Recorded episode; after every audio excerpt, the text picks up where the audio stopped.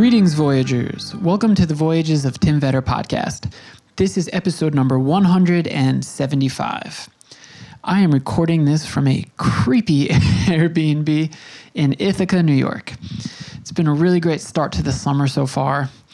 Been to Chesapeake, Maryland, Chincoteague Island, Virginia, which has wild horses, if you know about it.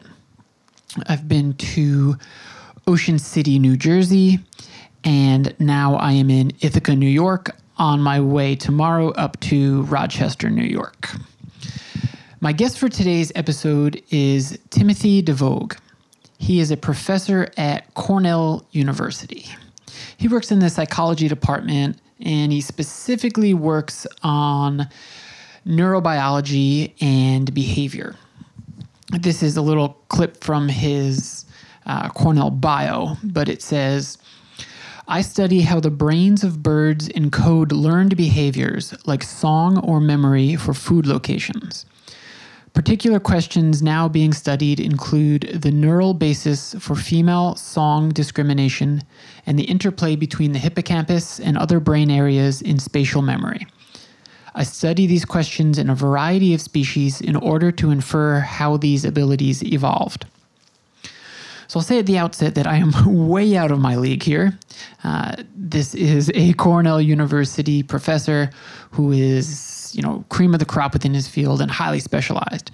So I did my best to articulate myself well and speak in the correct terminology, but it's likely at times I sounded a little bit crazy here. But uh, Professor DeVoogd is really fascinating, and it was really kind of him to, to give me some time today to have a conversation. We were able to go to the university and to record in his office, so that was very kind of him. I found out about Professor DeVoogd because I was just looking up some things in Ithaca.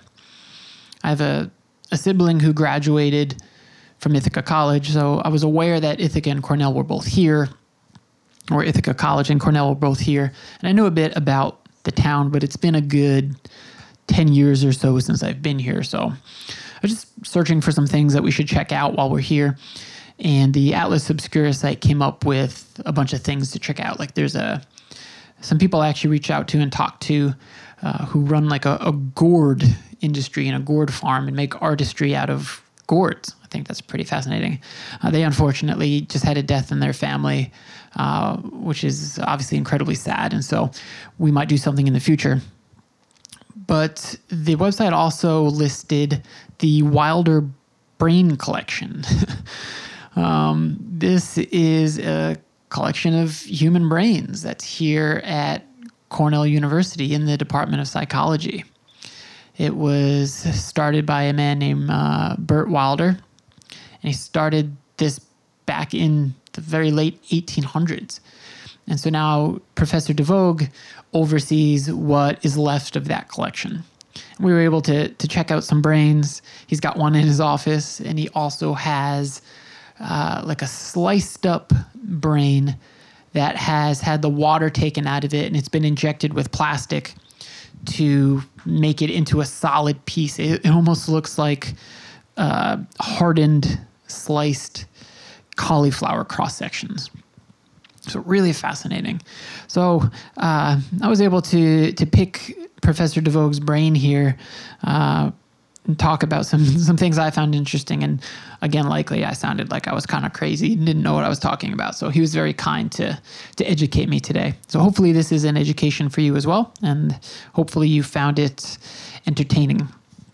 We were able to hit up Buttermilk Falls this morning you know that Ithaca has waterfalls and gorges all over the place and trails. So, uh, hoping to do a little bit more of that tomorrow. You can check out the Instagram page for some pictures, or the the podcast's Facebook page. Both of those are no, actually, the podcast page is the Voyages of Tim Vetter, and the Instagram is the Voyages of Tim V. All right. I also have a Patreon account that is where you can give monthly, and it's a subscription based service some of the kickbacks are shirts and stickers and postcards from around the world, that kind of cool stuff. And hopefully one day I will have uh, Patreon supporter specific content. that is the goal. Uh, but for now, you can give through the link in the uh, show notes for this episode. Or if you want to help out, you can just, you know, give some word of mouth, tell people about the podcast, let them know about it. That goes a long way into getting some new some new eyes and some new ears on it. All right. Please enjoy this episode with Professor Timothy DeVoogd.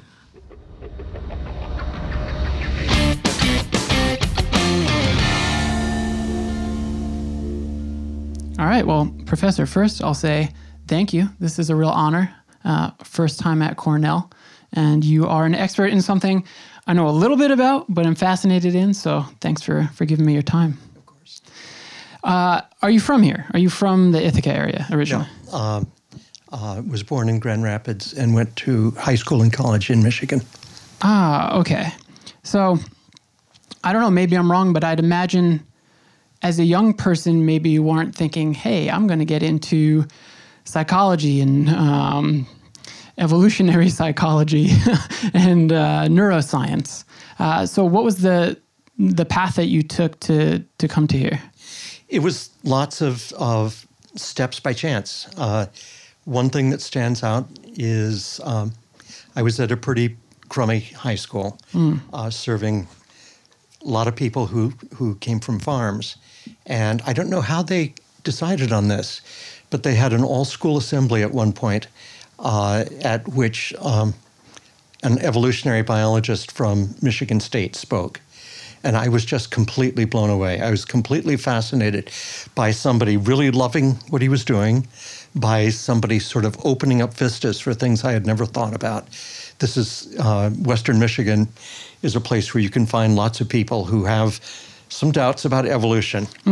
And so uh, uh, I've come back to that over the years. It didn't have, I wasn't aware of the impact right then, but it's something that I think has been in the background, sort of pushing me. In college, a math major because I had some AP credits and uh, um, easy to do the major. Yeah. But the courses I enjoyed most were psychology. And then in deciding on grad school, I decided on neuroscience, and I was attractive to um, several universities because of my math skills. And so uh, I was sort of in the first wave of people who didn't just describe brains, but measured them. Wow. Is this where you also went to college? No, uh, college was Hope College, Holland, Michigan, Oh, in Michigan as well. Okay. and um, grad school was University of Illinois. Okay.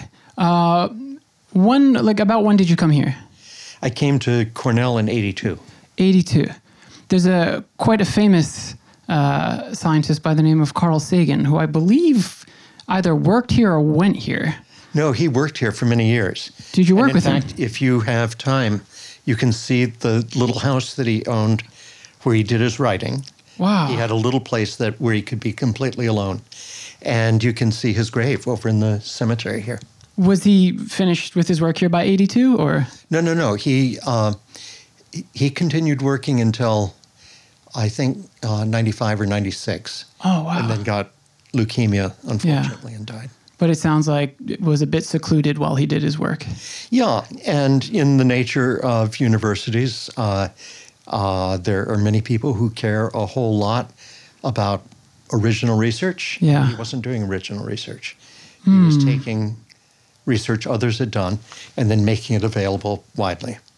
Wow. And so, and so his colleagues sometimes, uh, some of his colleagues, sort of looked down on him. Oh, wow. Okay, I'm going to come back to your story in just a minute. But uh, we do quite a bit of traveling. And largely we like to explore things on our own, but uh, also like to have sort of an idea of things to do. Otherwise, it can get um, a bit overwhelming trying to figure out what you're going to do in a short amount of time in a place. And so I had some experience with Ithaca because I had a family member who went to Ithaca, to Ithaca College. But when I was searching around, there's a website called Atlas Obscura, and they always post like the most interesting things to see in this area, right? Uh, and one of the things that they had listed and a few other sites had listed was this like brain library or brain collection. Uh, could you explain what that is and how you came to sort of, I guess, oversee the current project? this is a collection, as as you say, of brains, of human brains, uh, which at one point had several hundred brains in the collection. Uh, it was the brainchild, so to speak, of uh, Burt Wilder, who is a faculty member here. Um, and Burt thought that there were important and interesting things that could be gleaned by comparing brains of different people and comparing, relating what you saw in the anatomy to um, uh, to the person's background. And um, Cornell was a place where um, where people were trying out new ways of doing a university in comparison to the rest of the Ivy League, and so his his approach was one that uh, that fit here, and there were two ideas in particular that he wanted to look at. He wanted to look at the received wisdom, which was that it should be white males at universities because they had the best brains. And, uh, and so, explicitly, as he was collecting brains, he tried to pay attention to brains that came from people who were not white Wow. and not male. Uh, and the um, suggestion that everybody sort of assumed was fact was that a uh, somebody white would have a brain that was larger than somebody who wasn't, especially in the frontal lobes. You know, the the areas that even then people believed were related to sort of higher cognition Wow. and similarly that that there might be differences between the brains of males and females, but it would favor as well uh, males having the ability to do abstract reasoning to a degree that females just couldn't, and, uh, and Wow. so he looked. Now, at this time, I mean, we're talking quite a while ago. I guess then the the data is all like visual, physical evidence of the brains. Right. So weighing, measuring, yes. Okay. And I mean, again, I'm a, I'm a bit of a, or not a bit, I'm very much a layman at this. But the idea essentially is the human brain, as compared with most animals or many animals, is larger. And the, the idea is the larger the brain, the higher the brain function. Uh, whales have bigger brains Yeah. than we do. and elephants, do. right? Yeah, okay. And so um, it's much more size of brain with respect to body size.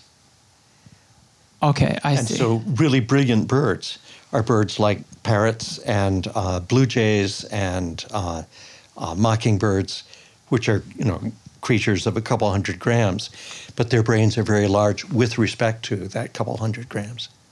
So was he able to successfully challenge that idea uh, based upon like the actual physical evidence of brains that no, a human brain is a human brain?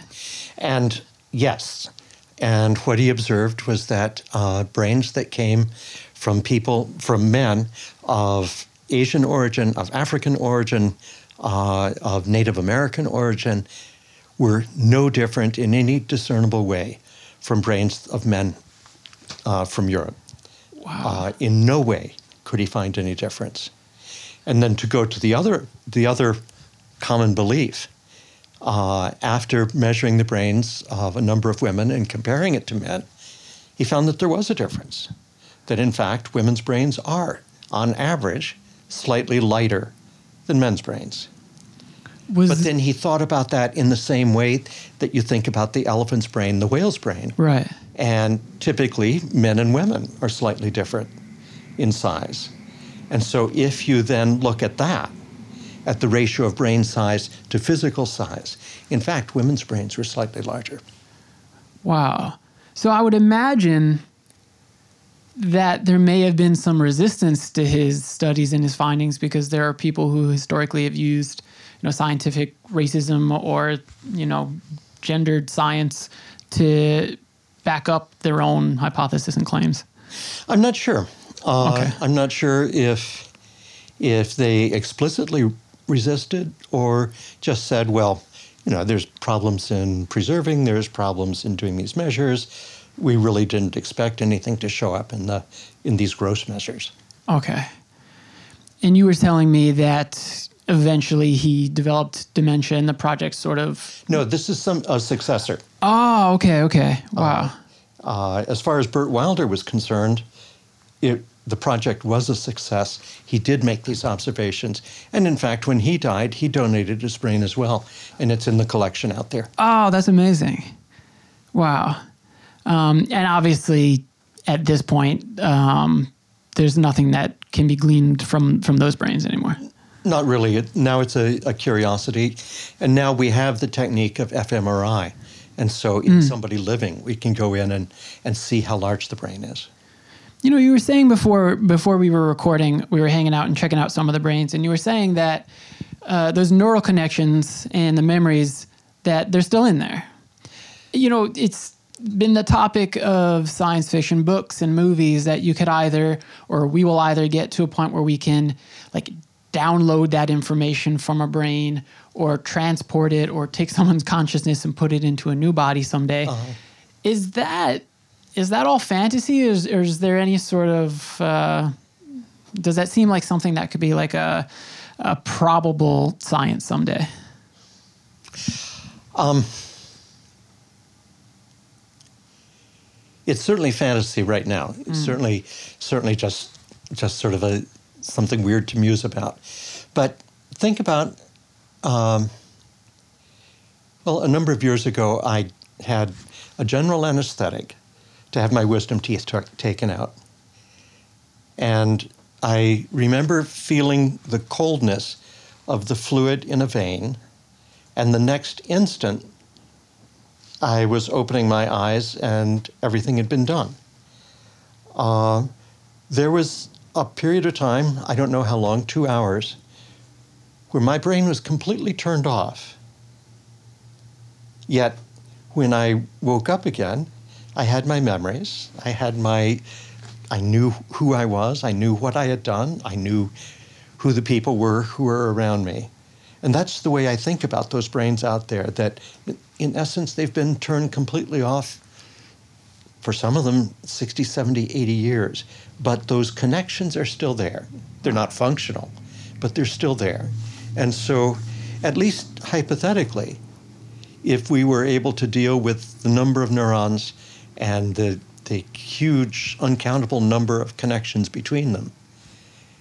And we were able to electronically get things moving again. There would be a readout of that person's experience. Wow. That's really wild. It's a little bit scary, actually. I don't know, because then the idea is like maybe someday in the future, when your your body and your consciousness is shut off in hundred years, maybe your brain could be could be turned back on, turned back on, and people can read and see the experiences the that you had. science fiction. Yeah. That, that then the, that information could populate a computer, and you wouldn't even need a physical body anymore. Wow, that's like the next evolution then of of humans, maybe, or whatever the next step is. Yeah, it's like a Black Mirror episode. it's really yeah, yeah. wow. Uh, you mentioned birds, and I saw uh, in researching you a bit that you've done a lot of work in that field. Um, can you explain like what that is and how you came to that work? Uh, so, since graduate school, I've been interested in changes in the brain that are associated with learning. Uh, in grad school, I did experiments on rats. Uh, I became allergic to the rats, uh, and I thought the experiments that we were doing were sort of boring anyway. Uh-huh. And so, as I finished grad school, I found out about the research of, of uh, Fernando Nottebohm, who was uh, a, a, scientist who had started studying uh, neurobiology of song learning in birds. And I thought that, that was just fascinating. And so after I finished my PhD, I went and worked with him for three years, uh, uh, trying to start to look for changes that would happen in the brain of a bird as it learned a song. Uh, and, and then over the time at Cornell, that's branched out firstly to studying spatial learning, uh, which is carried out by a different part of the brain. And then in more recent years, what I've been looking at is evolution of these capacities. How is it that a mockingbird uh, has a brain capable of learning hundreds of different songs, whereas a typical sparrow can only sing four, five, six notes. Uh, what is it about the brain that's different, and how did it get to be that way? And so that's that's been the substance of my research during my time here. Is that work also done using brain scans? I did the first uh, MRI study in a bird. Wow. But the resolution uh, is, you know, even a very good MRI machine is about an eighth of an inch. And that's okay for looking at things in us. But in a bird where the whole brain is, you know, half an inch, five eighths of an inch long, that's not nearly good enough resolution to see anything useful. Is that vocalization, or, or maybe the correct term is actually song? Uh, you know, through a very elementary understanding of nature, I would assume that has to do uh, with like attracting a mate. Are there other reasons why? Yeah, you could uh, you could have a territory, and you could be fending off other males, so that if you're singing there, they can listen and say, "If I go to that tree, I might have to fight." Whereas if I stay over here, I'm fine. Uh, later on, uh, it's the the song is used for individual recognition, so a female can find her mate based on how he sounds versus someone else, and other birds in the area can know, hey, that's Joe. That's Joe singing from where he's supposed to sing. All's right with the world. Wow. And then is that um, is that representative of certain? Let's say you mentioned um, like a sparrow only being able to hit like five notes. Is that representative of having lower brain function? It's representative of having particular areas in the brain that are involved in learning being much smaller and having fewer cells in them. Ah, okay. eh, which in turn goes back to development. Fewer cells develop there, which in turn goes back to evolution. Why were there not the evolutionary signals to keep building cells in that area? Or why were there the evolutionary signals to build more cells in a different species? Wow, that's really interesting. And then are you able to then like translate that same idea over to the human brain? Well, we too have have areas of our brain uh, that are especially involved in in fine motor control, like like we use in language, moving our lips and tongue around, uh, which we acquire slowly in in kids, you know, over the first two or three years of life. Uh, in in birds, it's it's over a period of months usually for learning a song, and we have other areas of our brain that are involved. Sorry, involved in other kinds of, of learning. That seems to be a, a principle across all vertebrates that that you dedicate different brain regions to different kinds of learning. Wow. You know, you mentioned uh, spatial awareness, and I might be totally incorrect in saying this, but just through like daily observation, you know, human beings, and maybe it's because there's so much stimulus that we're taking in, uh, we mess up a lot. We we trip. We miss things. Uh, sometimes we go to put the car key in, and we miss the hole where the key goes in. You don't often see animals making mistakes, right? So, like if a bird's coming onto a like going to land on a branch or on a limb, you don't often see that bird miss and crash into the tree trunk. Is that a I don't know if there's an understanding of this, but is that maybe a product of having fewer functions that it needs to do? That it's like a master of the few things? Not at all. Okay. Uh, uh, the, the same kinds of abilities that we have are in birds, uh, or or other other vertebrates for that matter, and yes, some of them would get more emphasized or less emphasized.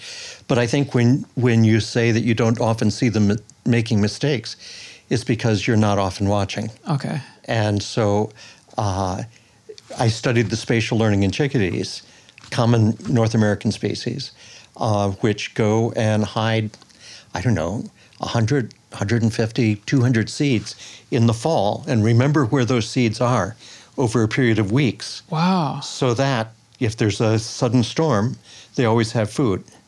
But they don't remember where all of them are. They remember where 60, 70% are. And so they're not perfect either. Uh, Okay. they're just doing their best. And one more anecdote. You know, all of us know that squirrels live in trees and squirrels do amazing feats in trees. And several years ago, I was uh, uh, a couple blocks away from here, watching a squirrel cross the street on a telephone cable. And I thought, what a smart squirrel to avoid the problems of cars. You know, this is a squirrel that's not going to get squashed by a car. And as I was just standing there watching it, it slipped and fell and died. Wow. And so squirrels make mistakes too. That's very much like the Truman Show, if you're familiar with that movie. Like somebody heard you having that thought and knocked that squirrel off. Wow. Yeah, I was thinking um, evolutionarily. Well, I guess maybe the uh, leading up to my thought, there's a question in that um, is the idea that the larger brain developed in humans because of either the agricultural revolution or like the access to uh, proteins and calories and things like that. There's a lot of discussion about that. Uh, certainly, you know, the data are consistent with uh, once we learned how to cook food, we were able to get sufficient calories. Uh, data are also consistent with um, uh, as we started living in larger social groups, y- you need a larger brain to keep track of, of uh, the quality of your interactions with lots of other individuals. Um, the mechanism in us seems to be that just that brain growth is prolonged. Uh, and so, what is it that's developing last? Well, it's it's um, cortex in general and prefrontal cortex in particular. And so, the developmental trajectory just lasts a bit longer in us than our nearest relatives, I see. which, given the, the functions of those areas, makes it possible for us to um, not just have complex social relations, but to have abstract thought about those complex social relations. Yeah. You know, uh, I guess that leads into the point pretty well, or, or the thought that I was having that for most of human history, uh, we lived very much the same way for a very long amount of time. And then the agricultural revolution hits and sort of in a strange way i guess starts up at the same time in different locations that um, didn't even have contact with each other. Uh, but then since that time which has been a few thousand years you have this just rapid um, industrialization technological innovation to the point where like we've only had electricity for not much longer than 100 years and, and right. we've only been lighting things up for that amount of time and we've had social media for about 15-ish years um, have you done any work or know much about like the effect that that's having on our on our brain development Uh, I've not done work on it, and I'm not really aware of it. Um, where I would go in, in, in answering that question is plasticity. One of the hallmarks of our brain is adaptability to lots of things. Uh, it's, it's a way of designing a very complex apparatus. If you don't have to have all the, the uh, instructions specified, but instead can allow experience to, to specify things. So when we're, when we're born, we our brain is is really doesn't have very many of the connections that it's ultimately going to have. We develop those as we develop behaviors. Uh, if somebody has short legs, they start to walk and develop the brain connections to direct walking that's appropriate for short legs. They don't have to have the connections built into their brain for having short legs and long legs and in between legs. They don't have to have the connections built in for uh, knowing how to speak Arabic and Chinese and English and Zulu. Rather, as they start encountering a language, they build the connections to, to encode that language. And so, I guess where I'd go with your question is that I'm sure we are modifying connections that make use of social media possible, easy. Uh, I know that lots of my students can do things with their thumbs that I can't. Uh, but I see that as simply using our brains the way our brains were, were built, were designed, to be able to adapt to, to things that are around. I see. In the world of high school education, we it's pretty common that we all have to read a text. Um, called uh, Growth Mindset by Carol Dweck, I think her name is. Um, and a simple way of explaining what that book about is about is that um, a lot of people think that people have innate abilities, but that uh, you know no one is born, you know, air quotes here, dumb. That everyone has the ability to learn. Uh, but you you know you look at some people who are, are true geniuses. Um, so I, I, don't know if, among humans or even maybe amongst other animal species, are there are some organisms born with a natural pro- proclivity to you know having better brain function or learning abilities? As a psychologist and neuroscientist, yes, you're right. Uh, we do not understand extreme abilities. I mean, we just don't. We can't. We can come up with some correlations maybe for for particular pathways in the brain that seem to be a bit larger or smaller, uh, but but we can't predict it, and uh, and we certainly can't cause it. Mm. Uh, so, an Isaac Newton, an Albert Einstein, uh, you know, extraordinary, extraordinary people. We simply can't explain it. Okay or for that matter, the people who who can learn thousands of digits of pi. Uh, yeah, you know, the really extraordinary people, we just don't understand them. Does that uh, is there evidence of that in other animal species? Uh, there is certainly evidence of variation.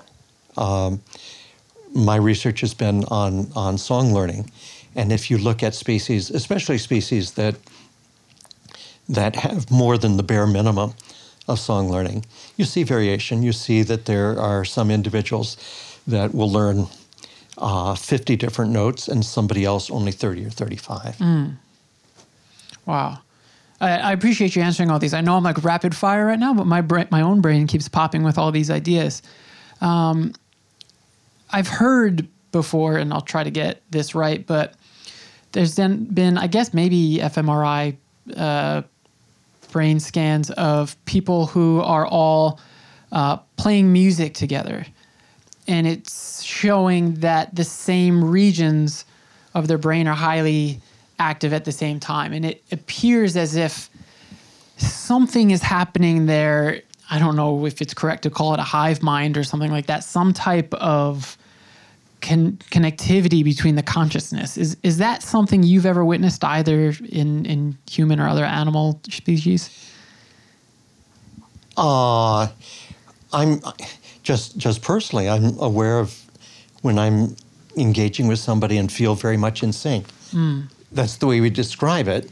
Uh, and I think that, and you don't have to posit something mystical outside. Okay just the capacity for talking and looking at each other uh, can give you the feeling like you're on the same wavelength. We use those words, yeah. but it's coming out of vision, it's coming out of hearing, it's coming out of um, uh, an, a, a sense of having a shared experience. Hmm. I guess to that point, and it, it, sort of touches on an earlier point. I'll give a, a metaphor, I guess. But let's say, let's say you the metaphor is an iceberg, right? And the full iceberg is what we understand about the brain and its abilities. The part above water is what we know, and the part below water is like what we've yet to learn and don't know. Like, how, can, can you estimate uh, how much of that knowledge is underwater that we, we don't yet know about? I would use a different metaphor. Okay. I'd use a physics metaphor of of uh, people a couple hundred years ago getting really excited at working out the different elements. That there's carbon, there's there's mm-hmm. iron, there's uh, oxygen making up the world. And then a bit later on, getting really excited that carbon and oxygen and iron are made up of protons and electrons and neutrons and you know travel another hundred years, and uh, people getting really excited that that uh, uh, the electrons can exist as sort of a wave state and sort of a particle state. And with the protons and the neutrons, if you smash them into each other, they break into these very weird particles that that uh, you know have have strange properties associated with them. You get where I'm going, right? That- yeah, that essentially, as- and then as there's, quarks away- and anti-quarks and exactly and and and so uh, if if you had asked somebody in the early 1800s he would have said you know we're getting close to knowing pick a percent 50% 60% 70% of what the world's made of because we're able to describe all these elements uh, and then with having understood that and moving into this different level, you realize that there's a whole world there that you hadn't known anything about before. It's the same with the brain. We know a whole lot now of the basis of sensory perception. We know a whole lot about how it is that strokes cause particular kinds of deficits. We know a whole lot about uh, how neurons uh, are formed and go into the right places and how they form connections with other neurons we don't know a whole lot about how your brain is different from mine. Um, we don't know a whole lot about a whole bunch of different pathologies. Uh, why is it that some large percentage of Americans feel depression, you know, sometime in a year? And as as we said a few minutes ago, we don't know much at all about the truly extraordinary people that that you know are not part of our normal experience. Yeah. Is there a way, or do we know of a way, that somebody can consciously or purposefully um, create new neural connections? Is there, is there something that people can engage in? Sure, start doing something new. Do you play the violin? I do not. if you started practicing the violin tomorrow, I guarantee that within a week you'll have millions of new nerve connections. Millions. And is that something you can actually see? And with over the course of a few weeks, you could start to see differences in the functioning of auditory cortex and motor cortex. Yes. Wow. Have you done a scan of your own brain? I have not. No. Is that something that you can do one day? Uh, I'd, I'd be interested in looking at it. Yeah. Yeah. Wow. I would imagine that like all of your students might want to do that. Yeah, for sure. Yeah, wow. Um, you know, obviously on the podcast, uh, I've had people from all around the world and we talk about going all around the world. We were mentioning briefly before, but I also read a bit online about work you've done in Colombia. I would love if you could share what that work was and, and what your experiences were. Um, I recognize that I'm in a pretty special place. I recognize that to be a professor at an Ivy League school is, you know, in terms of academics, it's it's pretty nice. I also recognize that it's completely an accident that I'm here, an accident of decisions I made in high school and college, of course, but also the accident about being born white and male in the United States with parents who valued education. And so for for a long time, uh, I've done teaching in the third world, uh, and over the last eight or nine years, I've created a bunch of programs to um, to just try in a tiny way to make some of this privilege available to others. And so uh, I've done a number of programs where I find undergraduates in the sciences in Latin America and set things up so they can come and work in a research lab here at Cornell during the summer for periods actually from two months to six months. And I think, I don't have an exact number, but somewhere I think between two and 300 people have come in to do that because they don't, they're, they don't typically get research experience Yeah. even even at a good university in Latin America. And so many of those people have gone on now to finish their undergrad degree and go on to do graduate work that they got excited about by coming here. Um, uh, there's a there's a whole bunch of programs like that, and it's it's it's sort of a little bit under the radar of Cornell. Uh, it's something I do in my as as as I have free time. Wow. But it's something that's also been really thrilling. I would imagine that Cornell would maybe have like the most state of the art technology within this field, Within which field? within the field of neuroscience and But this isn't this stuff isn't neuroscience. Oh. This is agriculture, it's physics, Oh, it's wow. astronomy, it's you name it, anywhere in the sciences. Oh, that's so cool. that's such a great opportunity for people. Wow. I was thinking about something. I know I'm, I'm, the tangents are all over the place, so um, so I apologize. But um, you mentioned before, like there, we don't quite know why people maybe get depressed at certain times of the year. Maybe like seasonal affective disorder, right, or something like that. Um, but right now, this is an incredibly stressful time in the United States between social and political unrest, uh, obviously a global pandemic that's hit our country really hard, um, income inequality, uh, pretty pretty stressful uh, presidential cabinet for the past four years. Um, from a psychology perspective, I guess, um, and maybe it goes back to sort of the collective idea, but um, is there any evidence maybe throughout history of like uh, maybe I guess I'm answering my own question in my own head, but like uh, historical time periods or historical circumstances that created or had a collective effect on either brain development or people's psychology? I'd imagine so. Yeah, I, I, uh, just wondering where to go with that. Um, Sorry.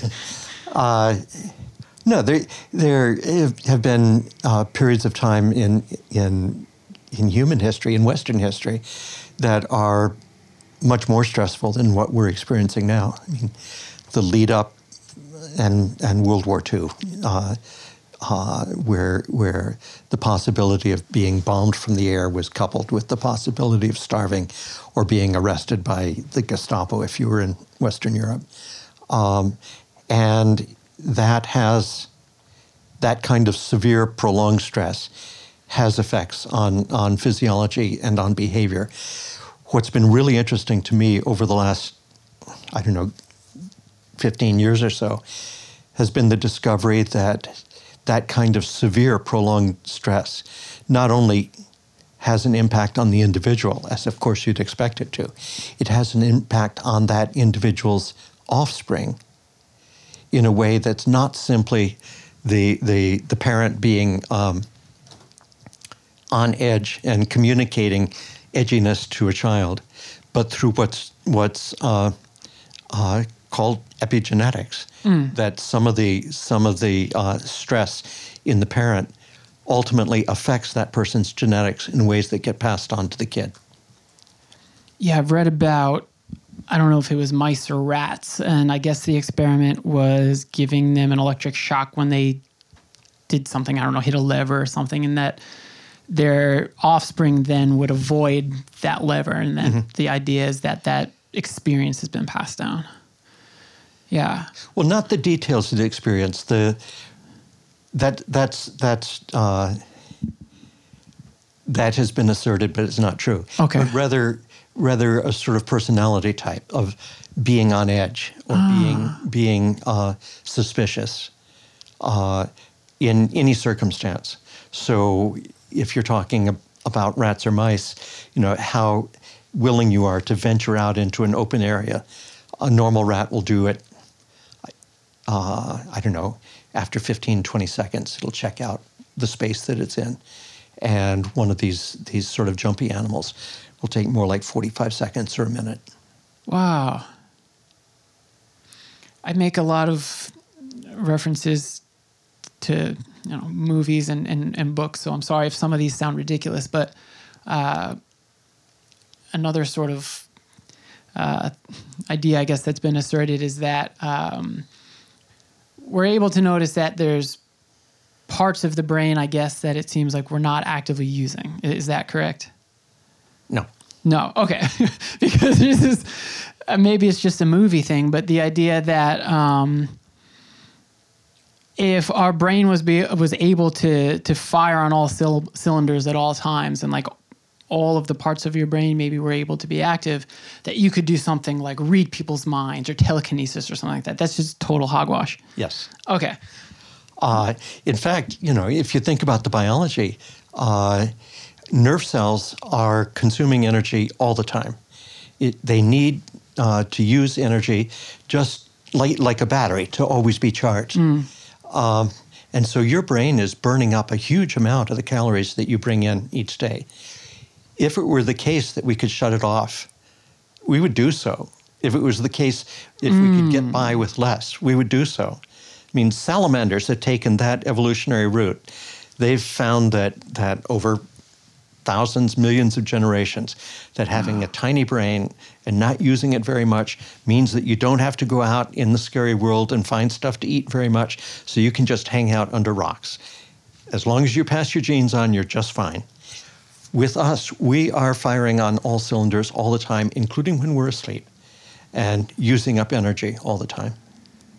Okay, so this might also sound really silly, and I apologize if it is, but um, you mentioned when we're asleep. I had someone on the podcast who does work with dreams, right? Um, I would imagine that you're dealing with the observable, the measurable, the testable science, if that makes sense.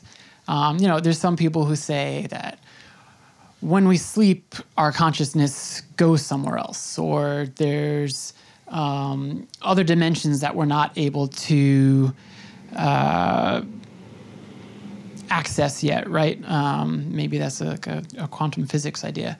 Uh, is there is there any anything to that type of thought, um, that type of idea, or do you only deal with the hey, this is what I can see, this is what I can measure? What I deal with is what I can measure, but but the things you can measure are pretty exciting in their own right. Uh, there's lots increasing evidence now that uh, we rehearse significant experience during our sleep.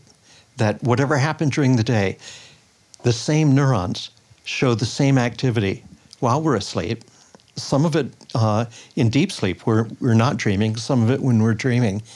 Uh, and that the process of reactivating, replaying the tape, in other words, uh, is part of what creates a memory that then we can have access to for the long term. That if we were to, and you can you can measure when neurons, for example, in a rat, are starting to do this show the same pattern of activity that the rat experienced when it was in a maze. If you interrupt that at that point, Wow. if you prevent the rat from re-experiencing what it had done during the day, it won't remember the maze. Wow. So then I would imagine that's even then maybe uh, dreaming would be something that we evolved to do because there's a biological advantage to doing so. Uh, it's always it's always uh, uh, likely that that's something you see evolve to confer some kind of advantage. I don't know this for a fact, but my suspicion is that that uh, dreaming is giving us little glimpses of that process of gluing things down, little glimpses of of relating things together that that uh, you either directly experienced or that uh, relate to things that you experienced. Wow. Okay. I dropped a lot of pseudoscience there, so thank you for being gentle on me for some of those things sounded really ridiculous. Um, is there a particular project or research that you're working on now that uh, you might want people to know about?